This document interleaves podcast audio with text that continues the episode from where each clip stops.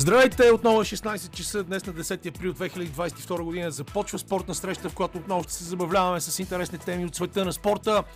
Ще видим какво става с ретро-релитата в България. Ще си поговорим за много, много интересната фигура на Карлос Алкарас в световния тенис, един от изгряващите звезди. Иво Иванов ще ни завърши с мартенската лудост и финала в NCAA от понеделник. А накрая ще си поговорим за кино и NBA с Димитър Нойков, така че останете с нас до 18. Радио София.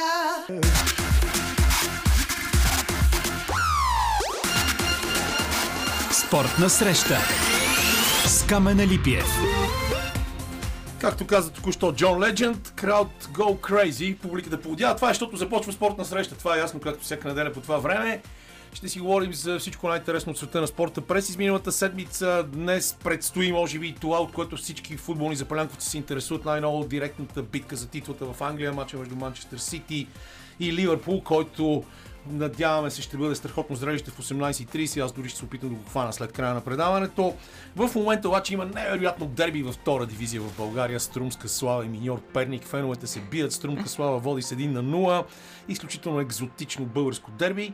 Но най-интересното състезание, естествено, до този момент през деня беше в Австралия и там имахме старт от Формула 1, трети за сезона. Шаро Леклер донесе нова победа на Ферари, докато се издъни нашия приятел Луис Хамилтън, световният шампион Макс Верстапен не успя да завърши, също отпадна и така Шарл Леклер вече води, след като направи за първи път пол позишен най-бърза обиколка и победа в своята, си, в своята кариера. Той взе една допълнителна точка и съответно води в класирането в Формула 1 по доста убедителен начин след първите три състезания и нищо чудно да погледне към титлата.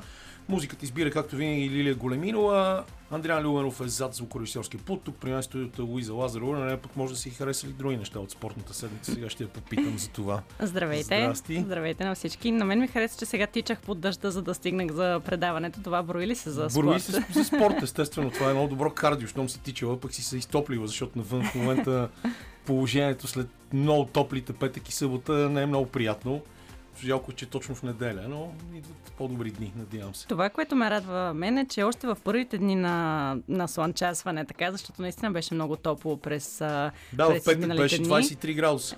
Виждам така младежите, че излизат навън, карат колела, тротинетки, а, ролери дори. И това много ме радва, защото не са само пред компютри, телефони и така нататък. Аз имах едно интересно пътуване връщам се преди малко от един страхотен ресторант в село Девино, близо до Търговище, между Велико Търново и Търговище.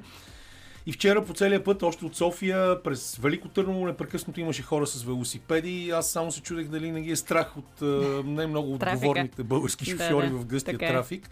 Между другото, сега ако се прибирате към София по а, така наречената магистрала Хемос, да знаете, че има задръстване по тунелите и ние имахме по, някъде около един час трябваше да а, ни трябваше да стигнем до София от а, правец и около разклонението за Ботевград. Беше доста гадно.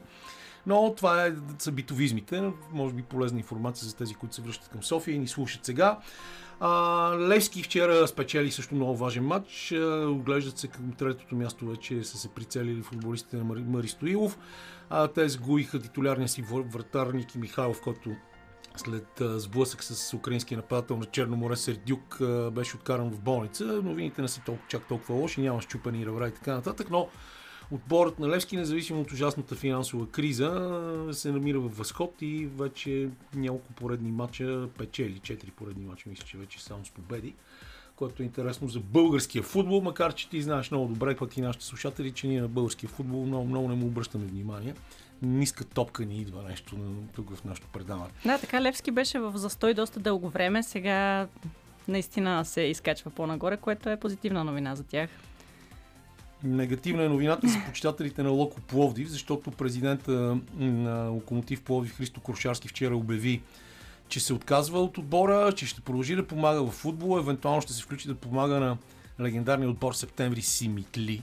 Mm-hmm. Там има цяло много хора знаят, че това е най-дългото самонаписващо се стихотворение в България, което се казва яма къса, нали, друго не мога да си позволя да кажа. И там а, много често кмета на Симитлия е герой. Той е герой в политическите хроники, както и сина му биш футболен съдия и биш депутат от ГЕРБ. Българските гимнастички пък се справят доста прилично на турнира за Световната купа, който е тези дни в Арена Армеец.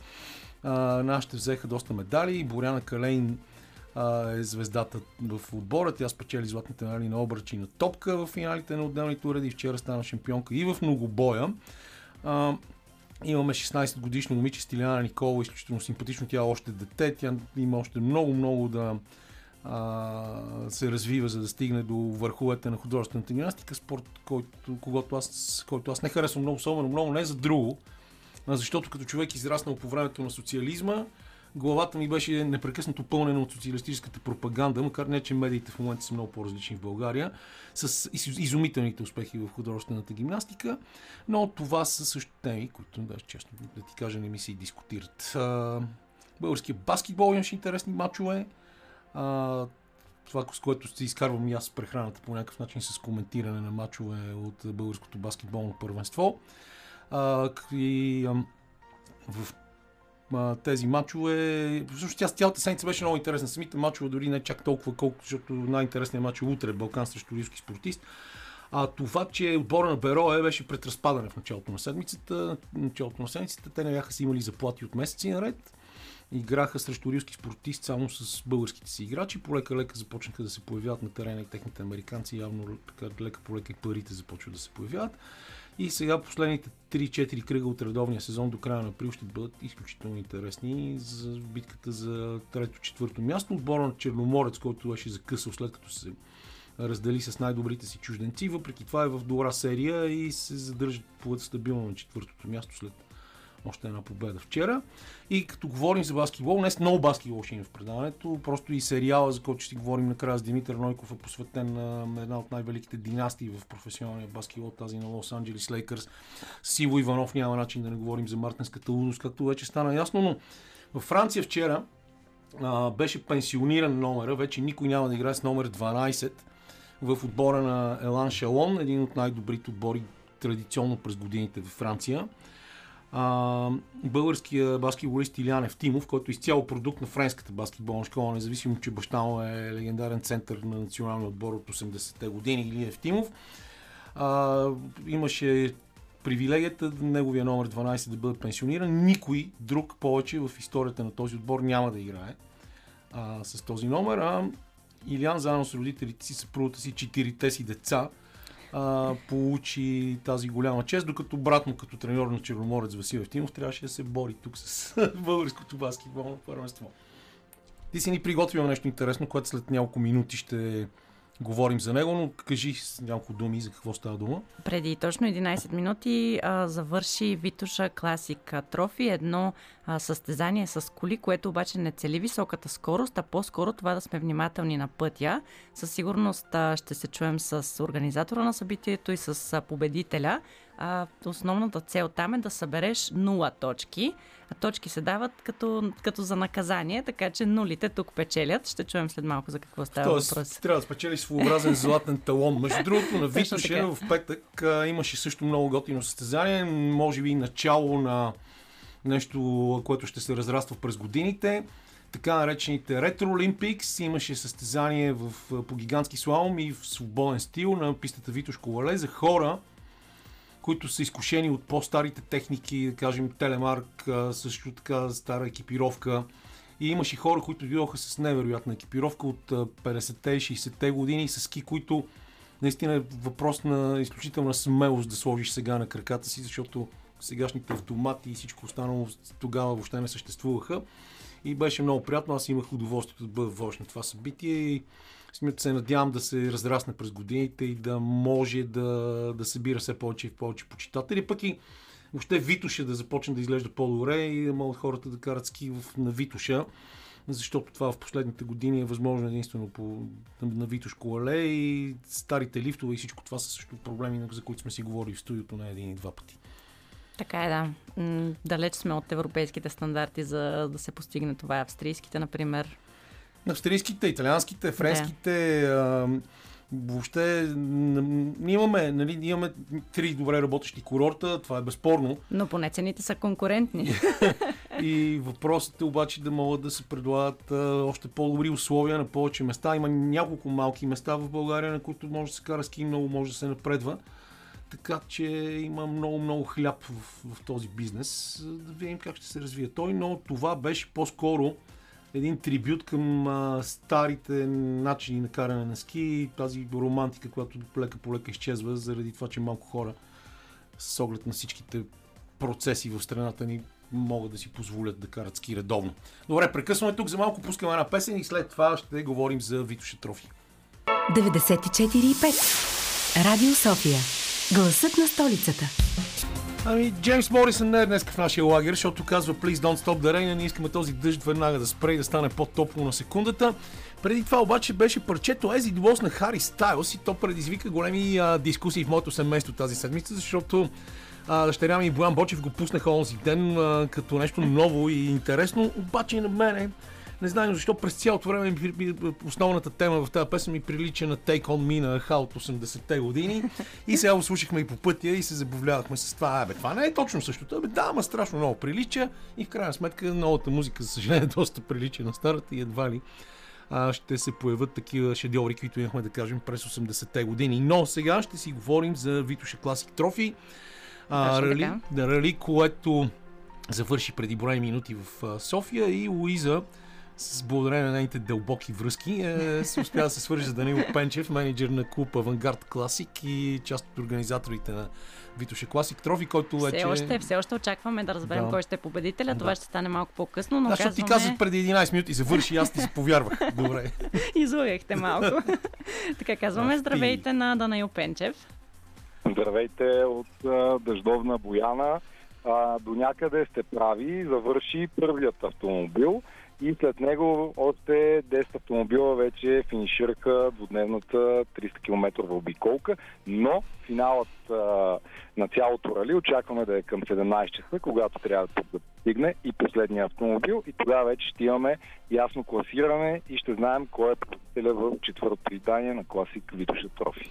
Луиза каза преди малко, че тук е важното да имаш нула точки, но ако искате, обяснете по-подробно за това, първо как се зароди идеята да има такова рали и а, думата класик означава, че участват класически по-стари автомобили или а, вече е по-отворен формат и може да видим и нови резачки от българските пътища в участници в рали. Идеята не се е зародила от нас. Ние не сме открили топлата вода. Такива ралица тип регулари ти се провеждат в Западна Европа, страните като Германия, Австрия, Швейцария. От много-много години те имат силни традиции и всеки регион си провежда свои регионални, даже имат и шампионати по такова нещо.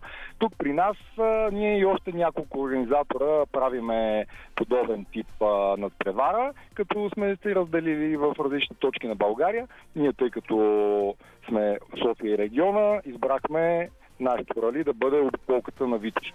Идеята е, че автомобилите се движат по пътищата, отворени за обществено ползване, без те да се затварят. За да бъде възможно това, разбира се, правилата трябва да са такива, че да се спазва знаковото стопанство и скоростта навсякъде, както е описана.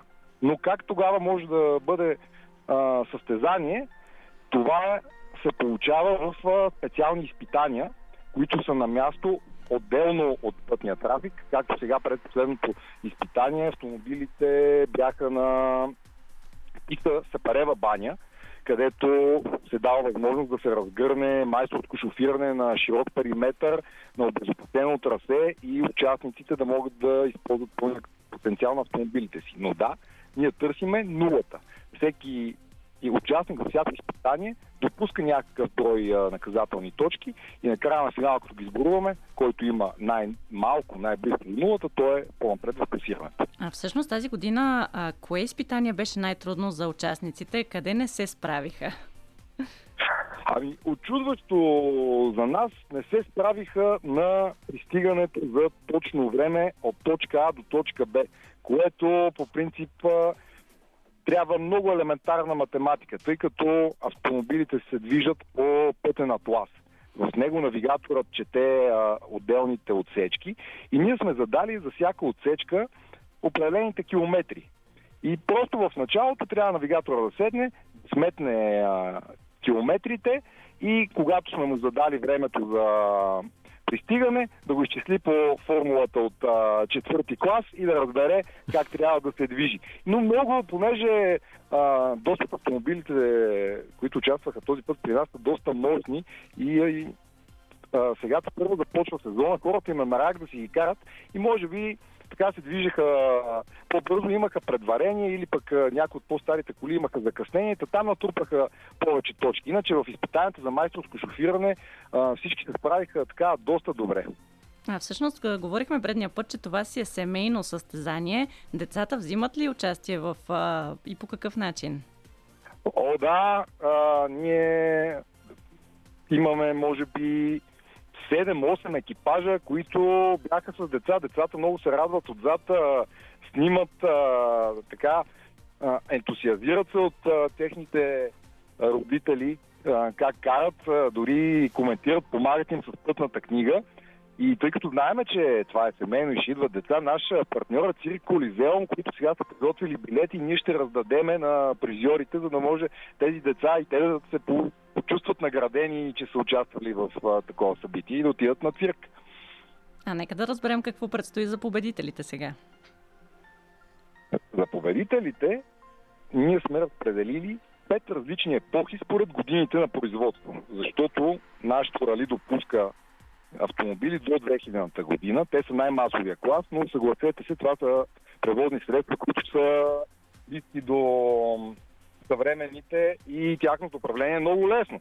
И примерно автомобил от 28 година, който е най-старият а, ни участник, да се сравнява с тяхно управление, то е доста трудно и затова той е в отделна епоха. А ние от своя страна на по-старите епохи даваме и бонус а, определени проценти, които да изравнят силите спрямо по-новите автомобили. Да. А, вчера беше лято, днес е зима. Как се справяте с тези условия?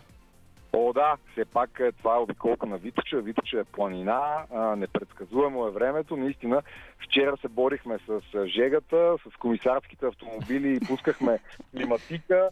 Днес сме пуснали парно подгреви и а, особено на тези откритите изпитания, които направихме на Дупница, на Площада и на Сепарева баня, а, така стюардите нямахме почти свое място по себе си, но важното е, че няма инциденти, водачите са отговорни, все пак това са класически автомобили, те са освен превозно средство и, а, имат историческа стойност и за това те си ги пазят и мога да твърдя, че мина безопасно ралито. Сега последният им етап вече, от който минават, е просто придвижване до финала.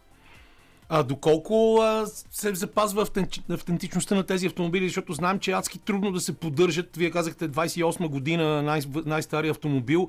А, възможно ли е те да бъдат в оригиналния си вид или а, повечето от тях имат някакви подобрения и закърпвания, за да могат да се движат в а, съвременната епоха? Ами, да ви кажа, от техническия преглед, който извършихме на всички автомобили вчера преди старта, а, не забелязахме да има такива подобрения. Най-много сложени така по-атрактивни джанти и окачване на някои, но повечето са си почти всички са си с оригиналните агрегати и в оригинален вид. Този много готин разговор, обаче лека по лека трябва да приключи тук. Какво, как... Любимия ми въпрос, ние напоследък се шегуваме с едни мои приятели, сред които е легендата Васил Върбанов, че вече не се казва а, какви са творческите ви планове, какъв е творческият ви план от тук нататък. От тук насетне първо да направим награждаването. Очакваме 17 часа кмета на район Витоша да дойде и да награди победителят в това рали. И следващият месец отново заедно с Община Витоша правиме нощта на музеите, историческа нощ на автокласиката в музеите, точно тук, където в момента правим награждаването пред Национален исторически музей Бояна, но отвътре, когато а, е нашето културно, елегантно мероприятие с а, изкуствено осветление, с червен килим, с шампанско, с 50 подбрани автомобили, като някои от тях са от НСО, представители на държавната власт от миналото. Така че това е следващото нещо, към което се насочва нашият клуб. Защото се стремим всяко едно от събитията ни да бъде разнообразно по характер. Състезания на писта, сега рали, после конкурс за елегантност, имаме площадни паради, имаме и а, фестивали, така че всяко едно е различно в рамките на сезона. За този имаме 10 събития. Добре, благодаря и господин Пенчев. Данил Пенчев, който ни разказа за Витоше Класик. Той ще ви предложи заедно с неговия клуб, както разбрахте, истинско автомобилно гурме в най-скоро време. Ние прекъсваме с едно парче и продължаваме с разказа на Тодор Попов за новата звезда в световния тенис Карлос Салкарс. Джо Стон току-що каза, че иска да бъде обичана от мен или от Тодор Попов, който е на в другата страна на телефонната ни линия. Няма да се губа много време с шеги, защото легендата на тенис коментара Тодор Попов има да ни разказва много интересни неща, а освен това очаква с нетърпение началото на матча на Григор Димитров срещу Николос Басилашвили. И това е доста уважителна причина да не му губим от ценното време. Уважаеми господин Попов, много ми е приятно за първи път да ви приветствам с добре дошли в студиото на спортна среща, макар и леко дистанционно.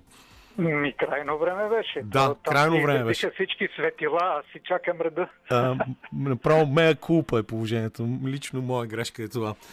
Тоши, как си първо в този мрачен ден не може да си играе тенис? Всички знаем, че ти дори си световен шампион по тенис за журналисти от преди няколко години, така че сигурно ти липсва. Бях, бях, между другото, бях трети, бях втори, станах после двоен шампион и сингъл и двойки. И сега нещо ми мина мерака да хода, защото а, общо взето награден фонд няма. От как стана тази демокрация в бившите соцстрани, спонсори трудно намират домакините и сега дават една купичка. Мога да кажа, че тук от огромните ми витрини с купи и награди, най-малката купичка е от световната ми титла. Както да е. За сметка на това Карл Селкара сте първа ще има да печели много големи купички. Той ни го показа много, много пъти вече с загатване за страхотен талант и то още преди да навърши 19 години на 5 май. Така, на 5 май този наистина изключителен талант ще стане на 19 години, но до сега каквото е направил, би сумати рекорди за до 18 годишни и за бивши най-млади шампиони на Умак първата му титла, четвърт финал миналата година, когато победи Стефанос Циципас и се класира на четвърт финал на US Open, един от най-големите турнири. Сега последната му проява, която изуми света и всички продължават да говорят за чудото Алкарас е титлата му в Майами. Значи първите два турнира от серията Masters 1000, които са на американска земя и са с схеми като на големия шлем за 128. На първия триумфира местния любимец Тейлър Фриц, което беше супер за него. Игра чудесно момчето, би на финала а, самия Рафа Натал. Но на следващия турнир Карлос Алкарас показа такъв тенис, че направо всички сега специалисти говорят само за Алкарас. Предричат му естествено всички бъдещо номер едно, тениса, който играе от а, друг вид тенис. Значи мнозина го сравняват, сега тук ще сложа вече малко мои разсъждения. А, мнозина го сравняват с младия Надал. Но от дългогодишното следение на тениса и дългогодишните ми коментари на всички големи турнири, мога да ти кажа, че моето мнение малко се различава. Тоест, Алкарас сега е по-добър от младия Надал. Защо? Надал се появи като 16 годишен, изуми всички с страхотна физика, тичаше, гонеше всичко, тогава всички светила му завършват един път, завършват втори път, завършват трети път, тая топка се връща, връща и връща и не можеш да го биеш. Значи, сегашния тинейджър все още, Алкарас е друг вид тенисист. Това е чудо, което играе изключителен нападателен тенис. Той рядко се връща назад от основната линия, но и като се върне пък има страхотна физика, гони всичко, с мерак играе, прави невероятни къси топки с самочувствие, като на 30-35 годишен ветеран, все едно, че е минал през всички големи турнири, има 20 титли от големия шлем. Така че продължава да изумява всички и наистина това, което показва за мен е а, някакво ново бъдеще на тениса. Години наред всички плачат, които им омръзнаха тия големите трима или Тримата тенори, да. да. Обаче сега като ги няма, ето че се появява това чудо, което привлича страшно много фенове. Сега вече почти никой не говори за Джокович, а тук сега на турнира, който днес започва, между другото сега след няколко минути по Макс Спорт 1 ще тръгне матча на Григор с Басилашвили. И тук да вметна пък половин изречение. 28-я Григор ще играе срещу 20-я света Басилашвили. Изключителен труден матч го чака Григор. Дай Боже да спечели. Значи Басилашвили е играч от средна дистанция, колкото и силно да удря топката, не от тия най-големите темповици. Мисля, че не обича много клея, да се надяваме, че Григор ще мине през Да, това. да, и ако искаш тогава да отворим още една скоба, свързана с Григор и да те попитам ти а, с какво си обясняваш тези много солидни колебания на Григор, които а, го държат на 28-то място в света и не му позволяват някакси да дръпне пак напред. А, много хора тук в България, както знаеш, ние сме хора на възца, на, само на бялото и черното, без нюанси, а, са склонни вече да го отпишат и да кажат, че той си е минал върха в кариерата. Не, ние а, а, много си го обичаме. Цяла България Е, това е безспорен Толкова факт. Донесе за бъл... Ние не сме имали такъв играч. Спорт.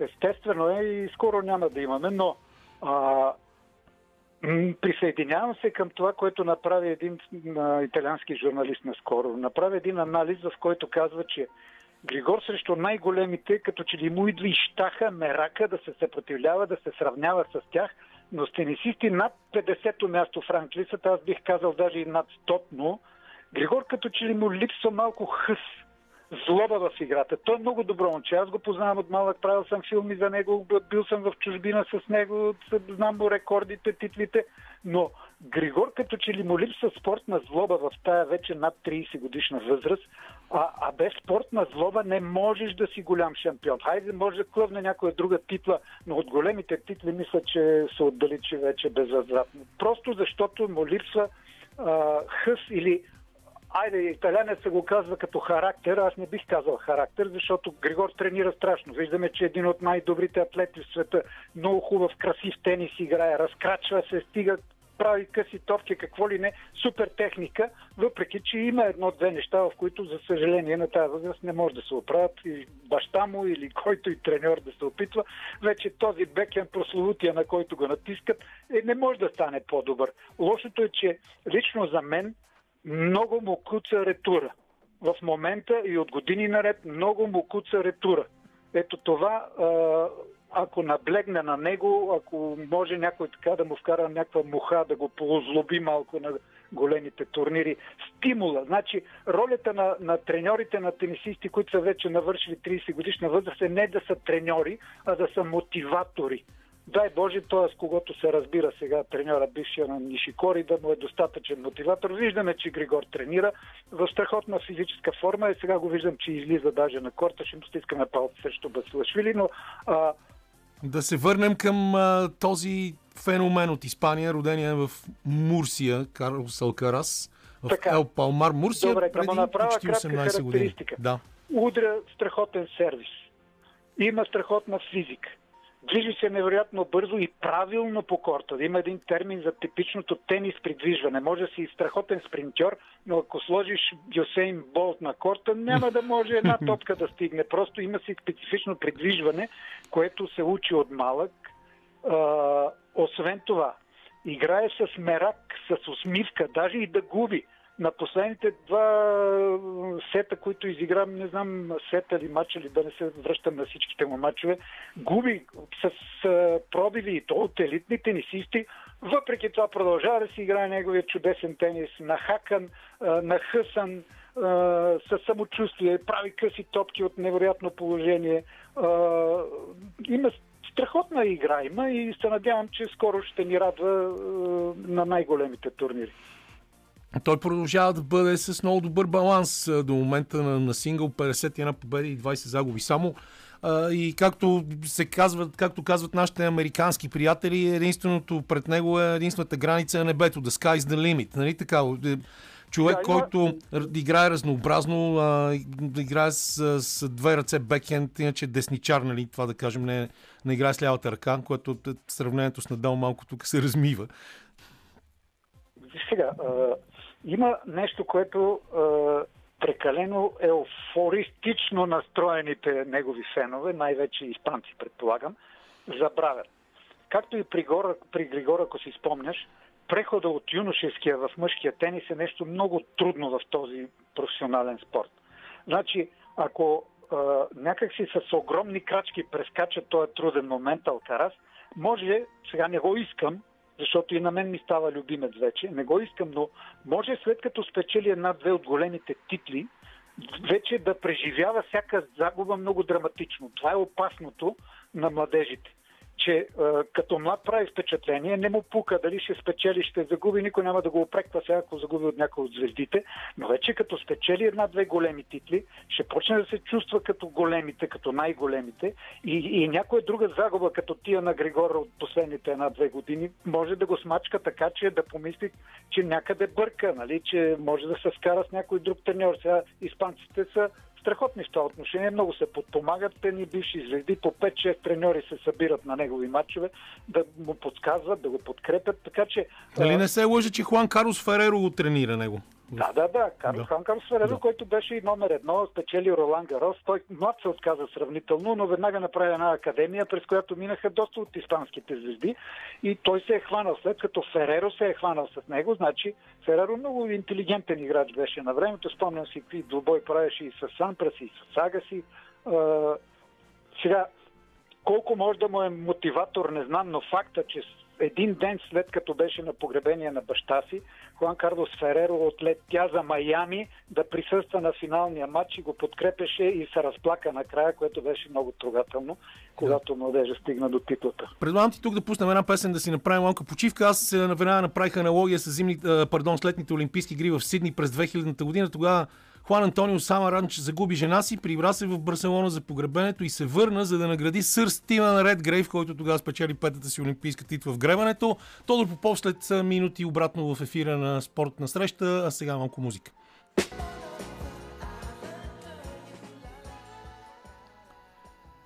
Когато имаме спортна среща, в нея винаги има най-доброто, най-доброто и от музиката. Бруно Марс и Андерсън Пак, които спечелиха грами точно с Leave the Door Open за песен на годината в своя страхотен проект, който ни връща някакси в готините години на соло от 70-те. Leave the Door Open спечели и за запис на годината, също така и за най-добра R&B песен на наградите Грами, които бяха в края на миналата седмица. Сега се връщаме към носителя на българските Грами за тенис коментар Тодор Попов, който в очакване на матча на Григор Димитров и Николас Басилашвили ни разказва за Карлос Алкаврас, новата испанска сензация в професионалния тенис при мъжете. Тоше, ти ми беше казал нещо много важно и интересно, че Крис Евърт е обърнала специално внимание на Карлос. Е, да, аз това ти го казах на предния разговор. Просто Крис Евърт е, е една от двете големи гранднами в историята на женския тенис, заедно с Мартина Навратилова. А, но аз да ти кажа честно, предпочитам някой специалист, даже и да не е бил номер едно в света на мъжкия тенис, при мъжете да коментира мъжкия тенис, отколкото някоя супер звезда от жените. Голяма е разликата между женския и мъжкия тенис. Тя може да разбира страшно много, но пречупен през женския мозък този тенис, който сега мъжкия започва да си играе, да кажем, малко преди Алкарас или сега от ерата Алкарас, е нещо съвсем друго от разбиранията на женския тенис, особено пък този от преди 30-40 години. И Крис Еверт каза, че това момче със сигурност ще спечели над 10 турнира от големия шлем. Хубаво, нека да е добра пророчица, вече това всички го казват, че може, но това не значи, че ще ги спечели. А, друго, което исках да ти кажа, Григор между друг, междувременно започна матча си с Басила Швили. Да, той сервира 40 на 15 при мен, може да взел гейма вече. Току-що, да. току-що го взе, дай Боже да върви добре, но не виждам да му е лек матча, защото Басилашвили си е 20 в света, все пак 8 места преди него в момента, а беше и номер 16. Играе един много атлетичен силов тенис. Предполагам, че и той ще натиска на Бекем на Григор, там откъдето чакат е, Григор да греши или поне да играе по-дефанзивно. Но предполагам, че все пак не е от най-неудобните съперници на нашия тенисист. Добре, до какво ще да кажем за Карлос? Ти, ти както може би някакво от нашите слушатели знаят, крайна сметка дори си завършил и тенис академия, която ти дава право и да преподаваш тенис, не само да го коментираш, така че може да Не да преподавам, а да бъда треньор Да. даже на, на, на американския национален отбор. Мгм. Само не си кандидатствал. Е, да, Те не са много добри, куриоз. След като, след като взех дипломата и влязох в тъй наречения хендбук на всички, които са завършили тази академия, това е най-престижната академия, US Professional Tennis Registry, професионалният тенис регистър на Съединените щати. Скоро след това ми звъни телефона и на един почва на македонски да ми говори друже, имам две черки, ти си ми най-близо тук, ела, моля ти си ги тренирай, че ти платим и лядо, какво беше, долар или какво ми казваше тогава. А викам, приятелю, аз имам друга работа, аз се занимавам с телевизия, това ми е от хоби, интереси, верно, може да имам дипломата, но нямам време да се занимавам, особено да се откъсна от моята си работа. Тоест, а, имах един праг, в който можеше да прескоча към тениса, само с с тенис да се занимавам, но си останах Е, телевизионер. ти в крайна сметка прескочи много прагове, защото сега в момента веднага ми идва нещо, което ме връща, когато аз бях първи клас. А, и след това в началните години на гимназията си, когато инженер Тодор Попов беше режисьор на видеосмесителен пулт в БНТ и след това още дълги години. И специалната анкета, която ти спечели за Олимпийските игри в Москва през 1980-та, когато То е отговори... анкета, чак, да, чак, то беше е анкета. Викторина, да, кажи. по, Кажи. казвам, най, на най-високо ниво, най-големия конкурс на олимпийска тематика, защото аз съм горе-долу следа и по чужбина какво става. Не е имало такъв конкурс. С толкова трудни въпроси. 50 писмени въпроса, кой от кой по-трудни. И е, това беше в разстояние на 2-3 месеца преди Олимпийските игри. Мнозина ми се чудеха на къла, що се занимавам с това, но тогава олимпийската тематика така ми влезе в мозъка, че а, не се и откъсвам сега от нея, включително и знаеш моя перфекционизъм за терминология. А, дати, И за правилен български язик също така. А, не, да, добре. Съгласен съм, колкото и да ми е мъчно, че сега с а, тая слободия, която е в интернет и Фейсбук и другите медии, всеки, който може да върже две думи неправилно, почва да пише и дава мнение за всичко. Между другото, преди малко, като обяви музиката, исках и аз да ти направя един комплимент, защото в моите очи, знаеш, че от по-малък те познавам, ти в момента и от няколко години, разбира се, си един будител. Успоредно с най-любимия си спорт, сега ограмотяваш хората и за музика, и за политика, и шапка ти свалям, и затова си ми един от любимите приятели. И Тоше, много ти благодаря. Тогава аз ще си замълча, как се казва, много трудно отговарям на комплименти, но ти благодаря, че беше с нас. Идват големите турнири по тенис, така че ако не си заед с коментари и си запазвам правото да те използвам отново като наш анализатор на процесите в световния тенис, Тодор Попов, коментатор по тенис, специалист по тенис, беше в ефир, за да ни разкаже за новото испанско чудо Карлос Елкарас. Ние продължаваме след 17 часа с друг будител Иво Светославов Иванов от Канзас. Тошко приятна вечер. Първия част на спортна среща ви предложи истинска еклектика между миналото и бъдещето. Говорихме си за ретро рали и новата звезда в тениса Карлос Алкарас с Даниел Пенчев и легендата на телевизионния спортен коментар Тодор Попов. Ще бъде много интересно и през следващите 60 минути, когато ще говорим за лудницата в Лоренс, Канзас, след спечелването от Джей Хоукс на титлата в Националната колежанска атлетическа асоциация и за това какво прави Ейдриан Броуди в сериал за баскетбол с Димитър Нойков, така че останете с нас до края на предаването. Спортна среща с Камена Липиев. И като си говорихме преди секунди за еклектика, ето ти истинска еклектика. Това беше новото парче на Def Leppard Kick, само преди две седмици. Сингъл, който предшества техния 12-ти студиен албум Diamond Star Halos, който ще излезе на 27 май тази година.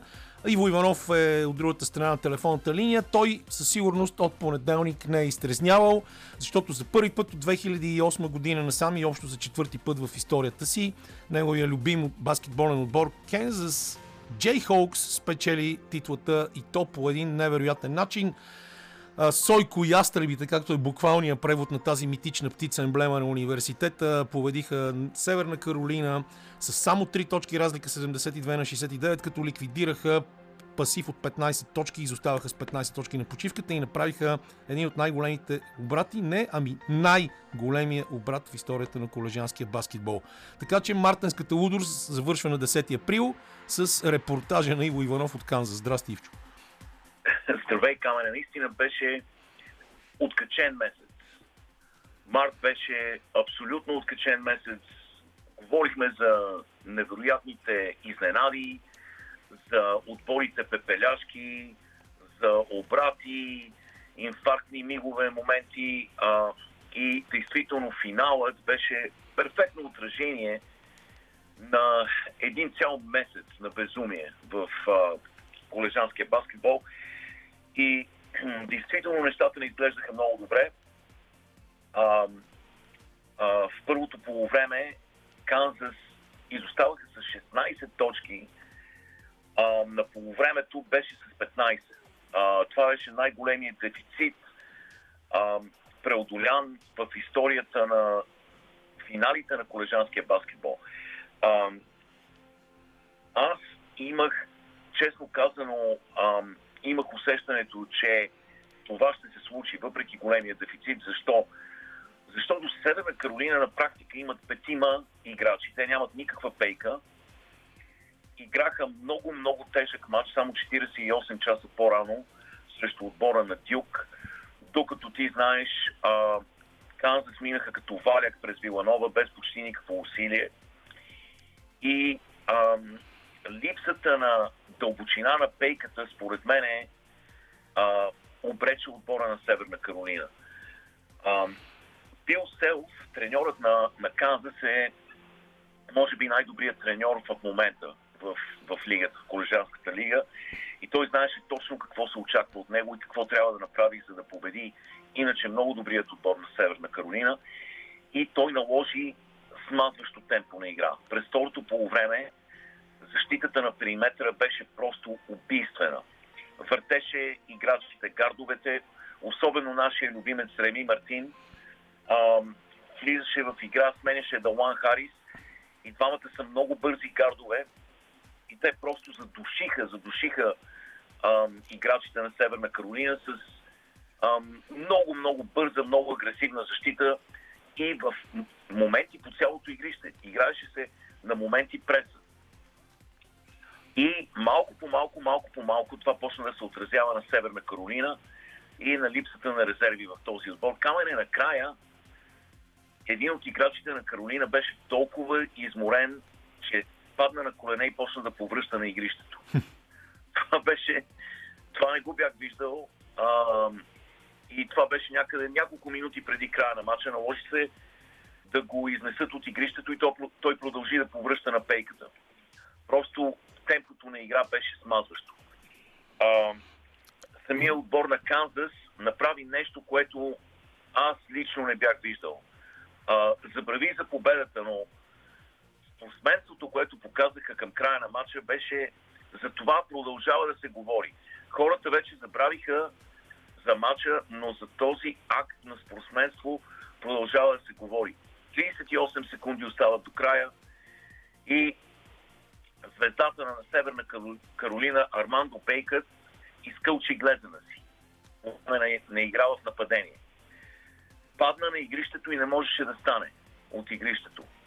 В този момент и отбора на Канзас напредна в нападение и имаха преимущество петима срещу четирима. Какво означава това в баскетбол? 100% кош. Това означава 100% кош. В този момент, 30 секунди преди края, Канзас водиха с една единствена точка. А, залогът беше огромен, най-големият. От този кош зависеше всичко на практика.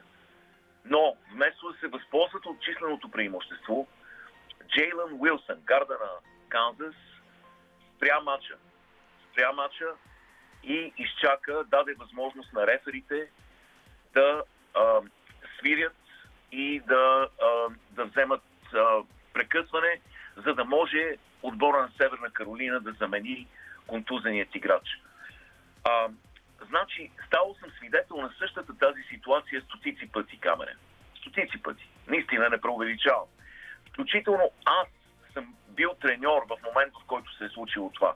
Един от моите играчи се контузва, другия отбор има преимущество. Там ли си? Да. Ясно. Леко в една правим Рик Дайл и а, набираме отново Иво Иванов. Радио София.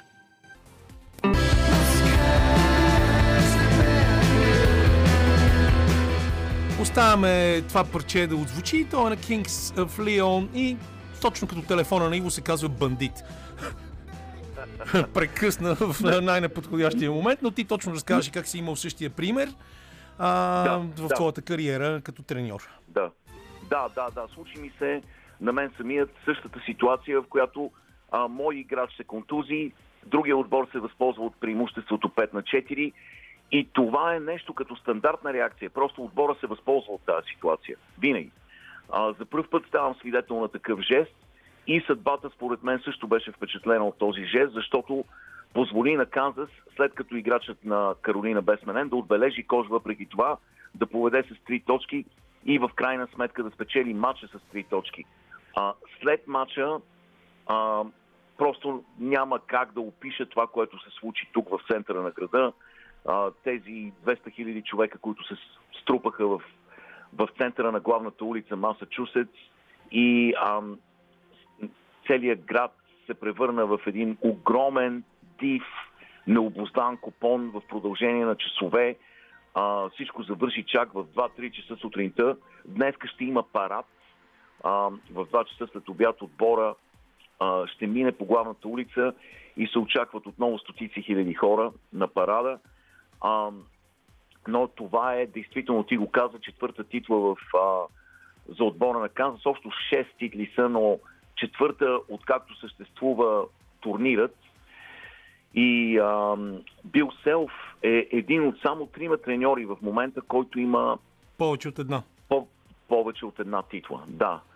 Ти знаеш, че Джей аз много години, извинявай, че ще те прекъсна, но а, много пъти сме си говорили с тебе за Бил Селф, който на мен някакси не ми беше много симпатичен. И Да, аз се да. съм ти казал, бе, не- вие не, не сбъркахте ли, че го оставихте толкова дълго Бил Селф? Той, виж, нищо не прави, нищо не прави, обаче той пък как си дочака момента, събра цялата тази група играчи и освен това си имате сега, освен Бил Селф, който е член на Memorial, Нейсмит Memorial Hall of Fame на залата на славата на баскетбола, освен всичко друго, заедно с още поредица треньори на Канзас, като Лари Браун, Рой Уилямс и естествено пионерите Джеймс Нейспит и Форест Алън.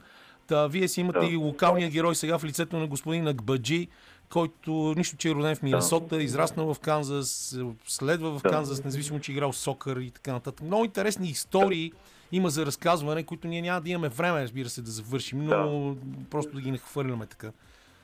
Да, да, да. Много колоритен и интересен отбор.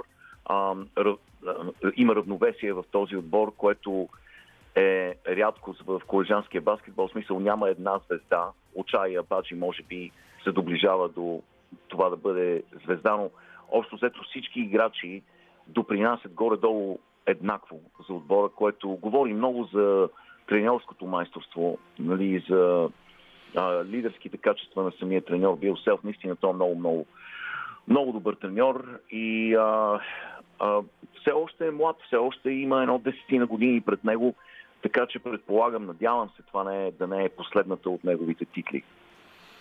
Ами, да, няма как да предадем на зрителите изумителната атмосфера от а, центъра на града на, в Лоренс, когато аз цяла седмица гледам благодарение на социалните мрежи и това, че баровете са били тесни за гледането на матча и много хора са гледали през прозореца на баровете, за да могат да са свидетели на цялото това шоу. Но изумителен купон, който, както ти самия каза, ще завърши днес а, по-късно с парада. А, да кажем няколко думи, винаги минава под радарите женски, женската мартенска лудост. Тук също имаше много интересен финал до скорошните доминатори от университета на Канектикът, отбора, който имаше години, години без загуба, сега отстъпи на финала при жените. Да, и този двубой на практика между Южна Каролина, които спечелиха категорично над Канетикът на финала, този двубой между, между Южна Каролина и Канетикът се превръща в епос. И най-вече сблъсъка между два гениални треньора. Джино Ариема който знаеше най-голямата легенда в женския баскетбол като треньор, и треньорката на Южна Каролина Дон Стейли. Която Двамата... сама по себе си е не само а, страхотна бивша баскетболистка, олимпийска шампионка, да. под ръководството на Джино Ориема, между другото, а, като да. старши треньор, но и героиня на един а, страхотен сериал на Netflix документален за треньори, който, доколкото си скъп си спомням, се казваше нещо от рода на My Playbook а, и тя е един от двамата баскетболни треньори, които участват в него. Ние сме говорили за това заедно с... А, а, айде да само излезем да. името. Док Ривърс. Да, да, да. А, оказа се, ти знаеш много рядко добрите играчи стават добри треньори. А, не знам защо е така. Нямам перфектно обяснение. Може би в сериала Winning Time, който с тебе гледаме на следиме за възхода на династията Лейкърс. И за който ще си Уест. говорим а, в последния да. половин час на предаването с Димитър Нойков от HBO. Да, да.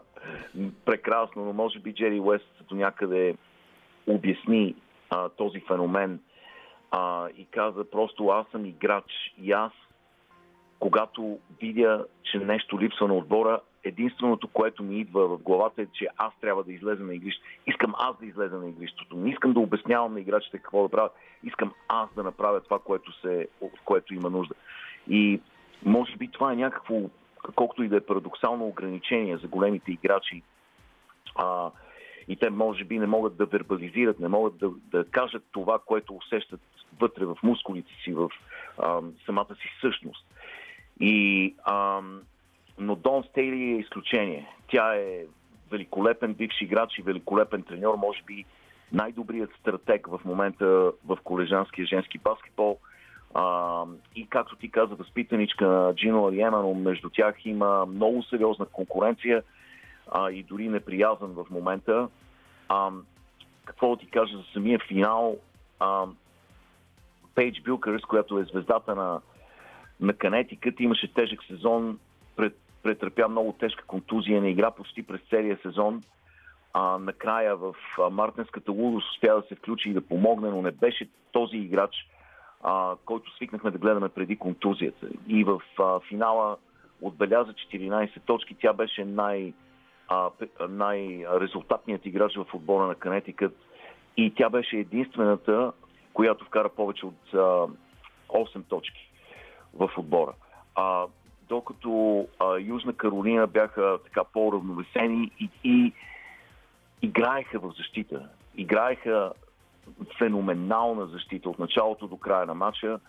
А, тяхната звезда Дестини Хендерсън вкара 26 точки, Лия Бостън вкара 11, Зия Кук вкара 11, а, така че нямаха конкуренция на финала и за нас остава да следим с огромен интерес бъдещите сблъсъци между тези два отбора, защото ако сме научили нещо от историята, това е, че Джино Ариема не понася, не понася да пада и ще направи всичко по силите си да се върне следващия сезон и да накаже своята бивша състезателка. Еми, той е три пъти олимпийски шампион като треньор 2012 и 2016. Да. Има и две световни титли, голяма фигура. Започват и плейофите, обаче една, нали знаеш, живота е това, което ти се случва, докато си правиш планове.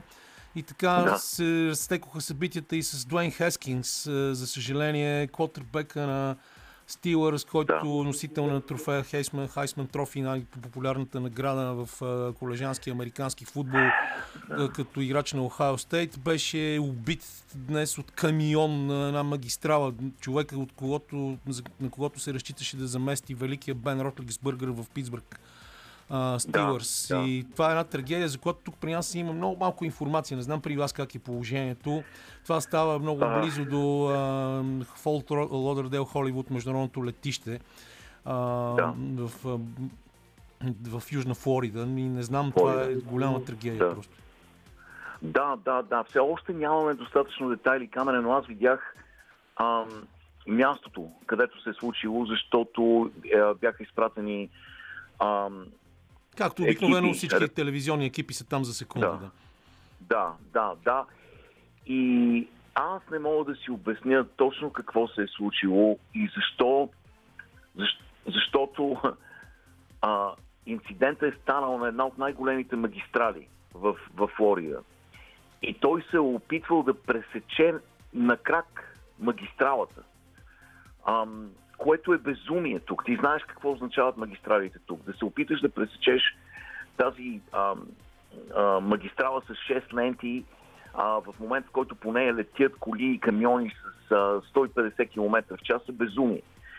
И той действително бил ударен от товарен камион и е загинал на място, което е просто неописуема трагедия. Това е момче на 24 години а, с страхотен потенциал и целият живот беше пред него. Нали, това е играч, от който се очакваха големи неща.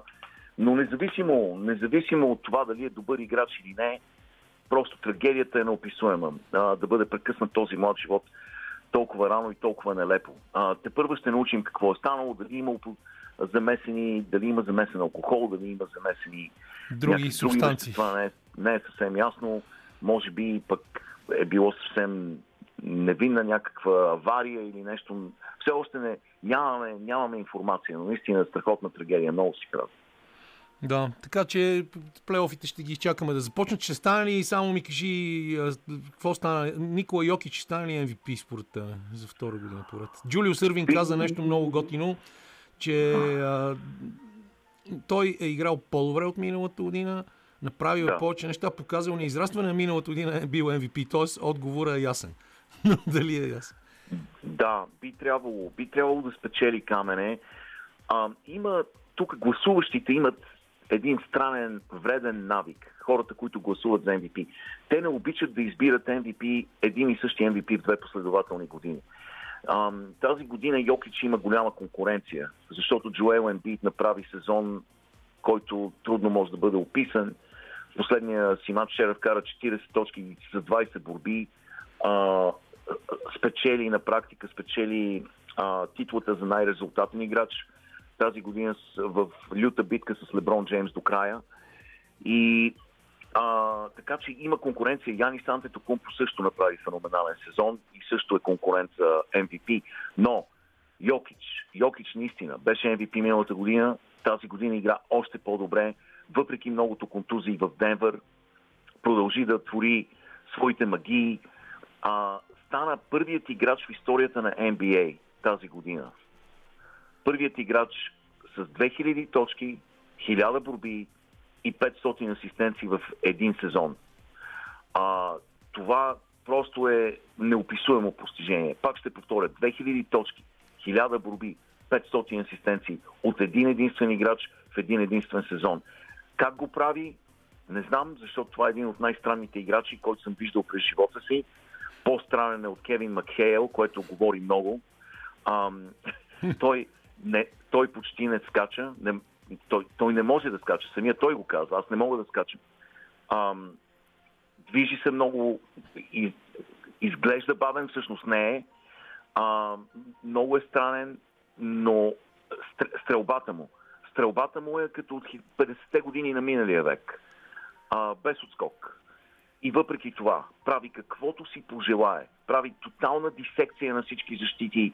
Вижда игрището по-добре от който и да било друг играч. Ам, подава като гард. Стреля като гард от, от тройката нали, с своята странна стрелба.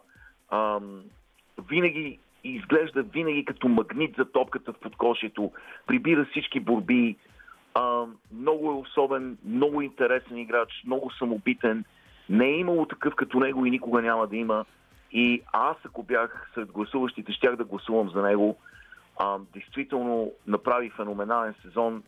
Самия отбор на Денвър не знам какво ще постигне от тук нататък, но той Удар заслужава... с Warriors. Да, да, заслужава, заслужава според мен титлата MVP. А, днеска е последния ден а, от редовния сезон в Националната баскетболна асоциация. И ти знаеш, че вече на Запад всичко е решено горе-долу. А, Феникс са на първо място, Мемфи ще бъдат на второ. А, и вече оттам от трето до шесто място има известни колебания, но а, решено е кой ще бъде в турнира, в мини турнира. А, това ще са Миннесота Клипърс, Нью Орлинс и Сан Антонио, които ще се опитат да влезнат в плейофите чрез малък турнир.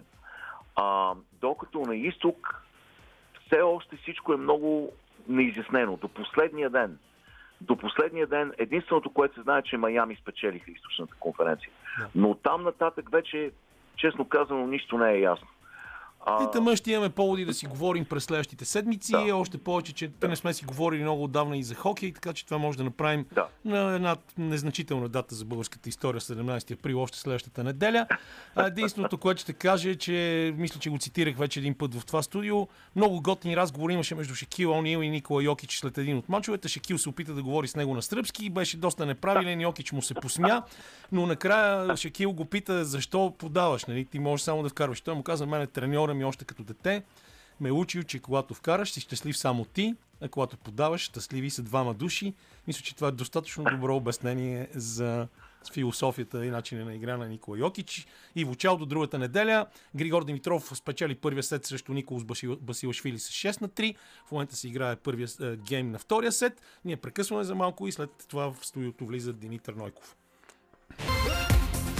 Тези от вас, които следят нашето предаване от моето встъпване в длъжност в- през ноември 2020 година, сигурно си спомнят, че аз винаги се опитвам в него да вкарвам неща, които са свързани не само директно с спорт, но и индиректно. И в последните дни и седмици съм а, изключително впечатлен от сериала Winning Time, а, възходът на династията Lakers, познат в България. А, вече пет серии изминаха от първия сезон, а пък на мен това някакси ме, ме връща в най-романтичните ми времена, когато започвах да разбирам от спорт, още в прогимназията и гимназията. Сезонът 79-80 година, който превръща Лос Анджелес Лейкърс наистина в един изумителен тим. За разлика обаче от сериала на Netflix The Last Dance, който е изцяло документален, това е игрален сериал, който е събрал не само страхотен актьорски каст, но и за мен изумително добре предава атмосферата от края на 70-те години. И точно по този повод съм поканил моят приятел Димитър Нойков от HBO, както той се ми е каза, единствения в офиса, който го гледа редовно, за да си поговорим за този сериал. Тук е и Луиза, защото и на нея прави страшно впечатление да кажем каст, актьорския каст, защото Ейдриан да. Броди играе Пат Райли. Единственото общо между тях е носа. Но. Мите, здрасти, добре си дошъл от тук при нас. Ние, днес, ние имаме стари приятели, които дебютират в нашия ефир, като Тодор Попов преди малко за тенис и сега. Да. Благодаря за поканата. Моля. А, малко цакаме Зузия Спарухова, обаче тя само с едно изречение го спомена. Тя знае се следа много добре. Какво ще кажеш ти за това? Ти си доста по-млад, макар че се интересуваш много от спорт и ми е много интересно твоята гледна точка. Първо като зрител, после като експерт и човек, който директно е О, да. свързан с разпространението на сериала в България. А, за мен е впечатляващо заснет. А, каста е невероятен. А, споменахме Едриан Броуди, но за мен е актьор, който играе ролята на Джон Magic. Джонсън. На Magic А, да, а, Джонсън. да. Добре, А, това е Куин за- Да. А, невероятна прилика, чисто визуална и а, една усмивка, която в момента в който я видиш, веднага се сещаш за Медик Джонсън. Аз си признавам, че съм от поколението, което а, беше по-скоро 90-те години. От тогава съм и фен на Спърс. И а, Тим Дънкън и за, разбира се, Дейвид Робинсън, адмирала.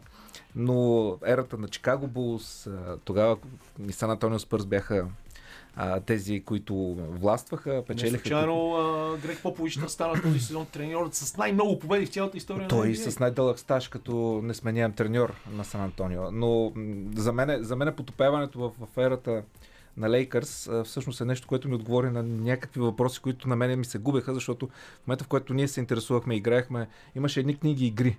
И аз си спомням, че а, там се случваха нещата, като в реалити. Четеш книгата до някъде и следва въпрос, примерно какво избираш и ако из, което и да избереш, отиваш на съответната страница и прочиташ какво се е случило. И това беше базирана книга за, за NBA. А в тези години всъщност Чикаго Булс властваха а, с а, Майкъл Джордан. И всъщност за мен това е едно връщане назад в времето, в което а, някак си за първ път виждахме NBA благодарение на теб, на хора, които а, работеха за това да се популяризира благодарение спорта на в Сашо. Диков и Анатолий Иванченко. Аз съм третата струнка в тази китара. за мен това, това е И а, признавам се, че в момента не съм най-големия фен на NBA. А, имам страшно много други неща, които ме интересуват в спорта, но връщането назад. А начинът за снимане, не знам дали ти направи впечатление, на моменти както върви нормално като сериал, който е съвременен, от друга камера заснето, а, става като на стара лента. Става точно както е модерно сега се казва с чисто българската дума винтидж. Да, точно. А, и точно на мен това ми прави впечатление. Много хубаво смес- смесване на различни техники. Аз Да. с нощи опитвах различни готварски техники, но в киното също имаме различни техники и похвати на снимане. И аз затова казах преди малко и Джон Райли, Да. защото пък Джон Райли мен изключително много ме впечатлява в ролята на доктор Джери Бъс, Да, да, да, човекът, да. който стартира тази Уникален е. династия и е изумителен, успява да играе пълен идиот през цялото време по най-убедителния начин. И друг образ, който според мен ще се развива адски много в сериала, е образа изигран от Харли Робинсън. Това е Джини Бъс, неговата Да. дъщеря, която в момента на сериала е само на 18. Тя е родена през 61 година. В момента е една от най-влиятелните жени в световния спорт и е все още президент на Лейкърс. Да, да, След също така дългата си афера с легендарния Фил Джексън. Да. А, и на мен ми е супер интересно как тя влиза по лека-лека. А, целите, тези, е, целите отношения с Габи Хофман, която е а, всъщност Клея Ротман, счетоводителката на отбора. И това чигракуване, новобранство, много гадно третиране, по същия начин, по който Карим Абдул Джабар тренира, третира Меджик Джонсън в отбора. Страхотно, страхотно превъплъщение в ролите. Карим Абдул Джабар е точно това, което аз лично съм си представил. Изигран перфектно. С тая вглъбеност, с... А, а, има естествено и темата за, а, за разделението на цветнокожи, а, бели, а, за, за проблемите в това. Всъщност това е един от, една от причините NBA всъщност да залезе доста като, като, като продукт в тези години 70-те.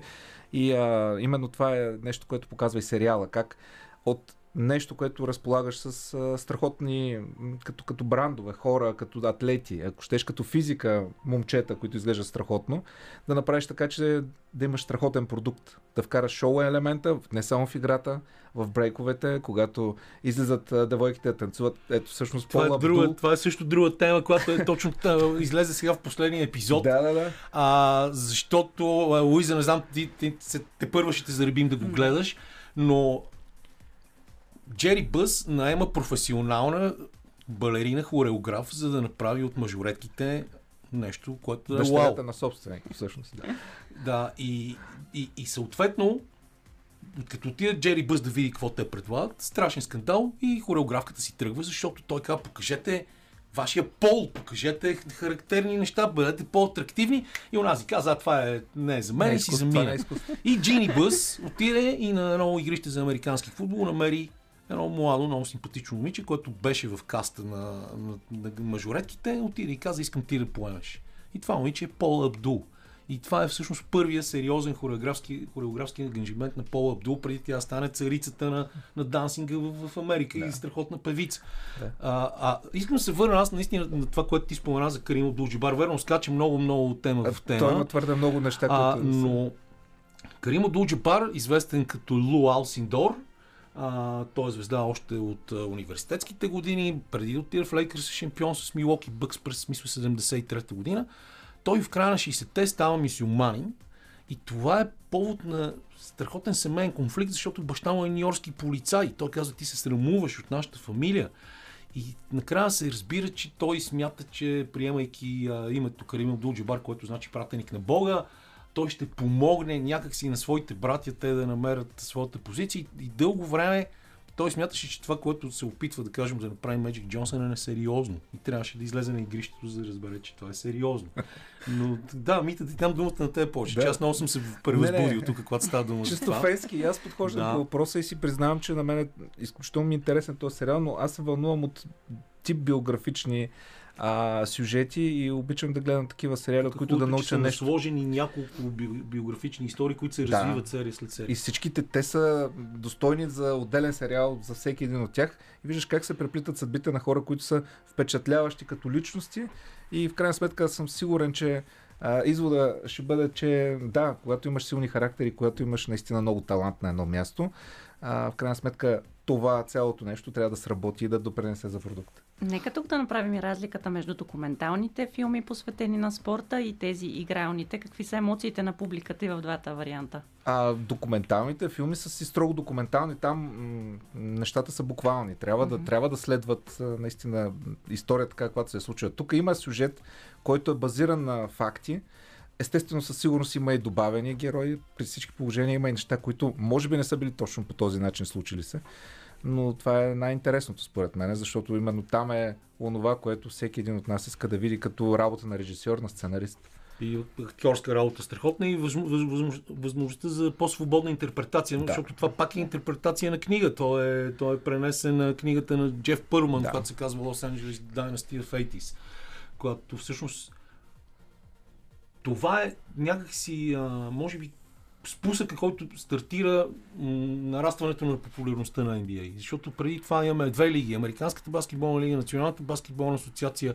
Имаме звезда като Джулио Сървин, който доминира в ABA през 70-те.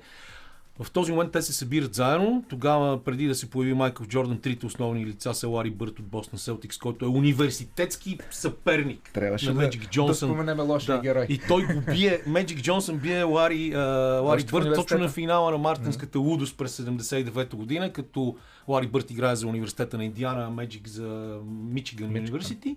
И оттам нататък започва съперничеството им. А, а пък другата, третата звезда е Джулио Сървин, доктор Джей от Филаделфия 76ers. И когато идва Майкъл Джордан вече и също така, човек, който до този момент, когато видяхме само един път, покойният шеф на NBA Дейвид Стърн. Девид Стерн, да. Той е. А, той е заразен от лудостта на Джери Бъс също. И това е едно нещо, което е адски важно за хората, които сега гледат NBA, които се възхищават на Леброн Джеймс, Супер- Къри, Антетокумпо, сега, да. Никола Йокич. Да видят откъде са тръгнали нещата и то това не са съвсем основните, защото тук е пропусната огромната династия на Селтикс, която прави баскетбол точно безинтересен, благодарение на Ред Ауербах. Двамата лоши. Ретауър Бах и а, Лари Бърт. И Лари Бърт. А, факт, е, факт е, че върху тях успяват да изградят положителните герои на Лейкърс, но историята показва, че всъщност едни династии са се сменяли, както, както вече споменахме, и след Лейкърс бяха Булс. А, така че това, което е интересно е, че когато Бъс купува Лейкърс, всички си мислят, че това е поредната негова лудо, защото той е ексцентричен инвеститор в недвижими имоти. И а, повечето смятат, че това е просто намерил е начин да си похарчи още едни пари. Даже в един момент, в един от епизодите, той започна да си говори със себе си, добре, аз това много го исках, сега го имам и се опасявам, че няма да... Просто Ще спре да ми ще бъде спре да ми бъде интересно. интересно. Значи има нещо гнило в мене. Но това според мен беше загатване за това, че всъщност той успява да види много повече от инвестиция. Напротив, невероятна страст, която вкарва не само той, както и фамилията му, защото и майка му е въвлечена, и бившата му съпруга. Дъщеря му, разбира се, тя има основна роля в изграждането на, на Showtime. Но Showtime не е само играта на, на площадката. И тук трябва да споменем, може би, ще ми помогнеш с името, защото ми бяга за треньора, който назначиха на Лейкърс в някъде в началните епизоди, който взеха от университетски отбор, ако не се лъжа. Да, и аз сега не мога да се Който така, но ще го за мен, намеря ако трябва да направя някакъв паралел с футбола, а, това е нещо като тоталния Джек футбол на Маккини. Кройф. Джек Маккини Точно се казва. така. Трейси Лекс. е, Лец го играе. Да, за съжаление, последния Да не епизод. да. Защото и аз не знаех, че така се е случило. да. А, Факт е обаче, че това е амалгама от страшно много интересни а, характери, много интересни а, съдби в, може би, времена, в които е било възможно от нищо да се създаде невероятен продукт, който всички ние виждаме в каква индустрия е в момента. Не е въпрос само в чистата игра, има много неща, които се случват, а, както казват хората, нали, то, то е цял а, мразя думата, ама на български не мога, experience, нали, някакво преживяване, в което минаваш. А, и то не е само, то тръгва от игрището. Да, Но то е един датски дълъг процес. Но айде си пуснем сега на песен и след това 5-6 минути да си завършим предаването с, с евентуално нещо друго, освен Лейкърс. Тук Инси Джон за сметка на това го има и в сериала. Той ще го има в някои от следващите серии, още не сме го видели. А, как нали, когато се говори за вино, се казва тази, това вино има много голям потенциал за развитие. Този сюжет също според мен има много голям потенциал за развитие. Според мен да, изваден от бутилката и разлят в декантерата. Със сигурност ще извади някакъв аромат, който не сме подозирали. А, като спомена кого сме видяли, кого не сме видяли, Коби Брайант видяхме. Да, Беше в публиката като Защото баща му Джели Бин играеше в Лос Анджелес Клипърс. Това да. е първия матч от първия сезон с Magic Джонс. И другото изключително интересно в начина за снимане е това, че а, както върви диалога, в един момент е, главният герой или този, който говори, се обръща директно към зрителя и довършва разговора с него. Което за мен прави динамиката от вече споменатите похвати на това, че имаш кадри като от филмова лента с, съвременно заснемане, смесени в едно.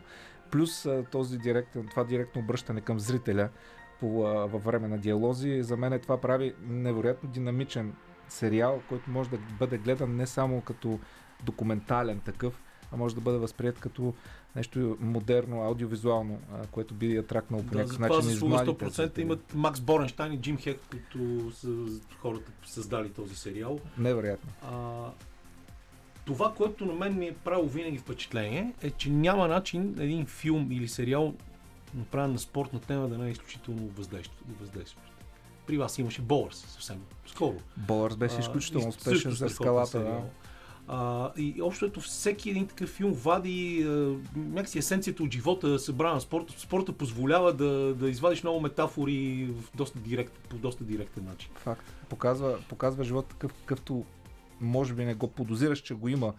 Защото там, там са многопластови отношенията и всичко е... Целият живот е фокусиран, фокусиран в много кратък период от време. Ако видиш една спортна кариера, тя в повечето случаи е около 10 години. 10 години, в които ти преживяваш всичко, което един нормален човек преминава в продължение на 40-50, докато гради кариерата си. Тоест, на наложеното мнение в България, че спортистите с тъпаци би трябвало да бъде леко опровергавано по, по този начин. Ами... а, нещо ново? Ще има ли пак наскоро? Много нови неща се очакват. Сега това, което искам да извадя на преден план е на предисторията на Игра на тронове, което се казва Къщата на дракони. Нещо, което със сигурност се очаква много от феновете, да. и знам, че, че ще бъде доста интересно, защото каста е изцяло различен. Тоест, ние излизаме от епохата, в която се бориха а, династиите за, за трона. Сега сме в много векове назад, в които властват драконите. А, всичко е изцяло различно като история, но пак базирано на книгите на Мартин. Така че очакваме го с огромен интерес през август. Мисля, че 22 август. Нека да кажем, че, някоя, че голяма част от хората бяха разочаровани всъщност от финала на Game of Thrones. Нямах време да се разочаровам, защото почва пък Чернобил. И бяхме в НДК, тък му правим безплатна прожекция в зала едно на НДК с последния епизод. Вече казваме с Богом, нали, усеща се едно такова разочарование, обаче докато ми обясняваха, бе, нещо този сезон и съм, а ти гледа ли Чернобил? И аз викам, бе, не съм, чакам да свърши това, за да гледам. Така че а, винаги има нещо, което да те Черно, преведе Чернобил беше страхотен, всъщност. Да, обикновено така се случва с сериалите. Ами, а, времето навън не е много хубаво. Т.е. може да си позволите да гледате, може да си пуснете телевизорите още сега. А, Николас Басилашвили също може да си пусне телевизора, защото а, отпадна срещу Григор Димитров. Втория сет се отказа при 2 на 0 за Григор. Така че Гришо днеска бие. Това е хубаво. Тодор Попов беше добър пророк в нашото предаване. Чухме Тодор Попов, чухме, говорихме си за ретро автомобили, говорихме си за Иво Иванов за пълната лудница в Съединените Американски щати. Така че, Луиза, надявам се, че ти беше интересно. Беше страхотно. А, Вита, благодаря ти, че намина. Димитър Нойков в нашото студио за първи път. А, Андриан Люленов беше за звукорежисьорски пулт. Цялата тази сбирка от модерна музика и много готини неща, за които аз дори не бях чувал като нови албум на Def Leppard, който предстои да излезе на 27 май. Дължим на Лилия Големинова. Така че сваляме и шапка и на нея. Вие останете с новините на Българското национално радио в 18-та. Ние ще бъдем заедно следващата неделя. Тогава имам рожден ден, приемам подаръци в студиото. Чао! Радио София.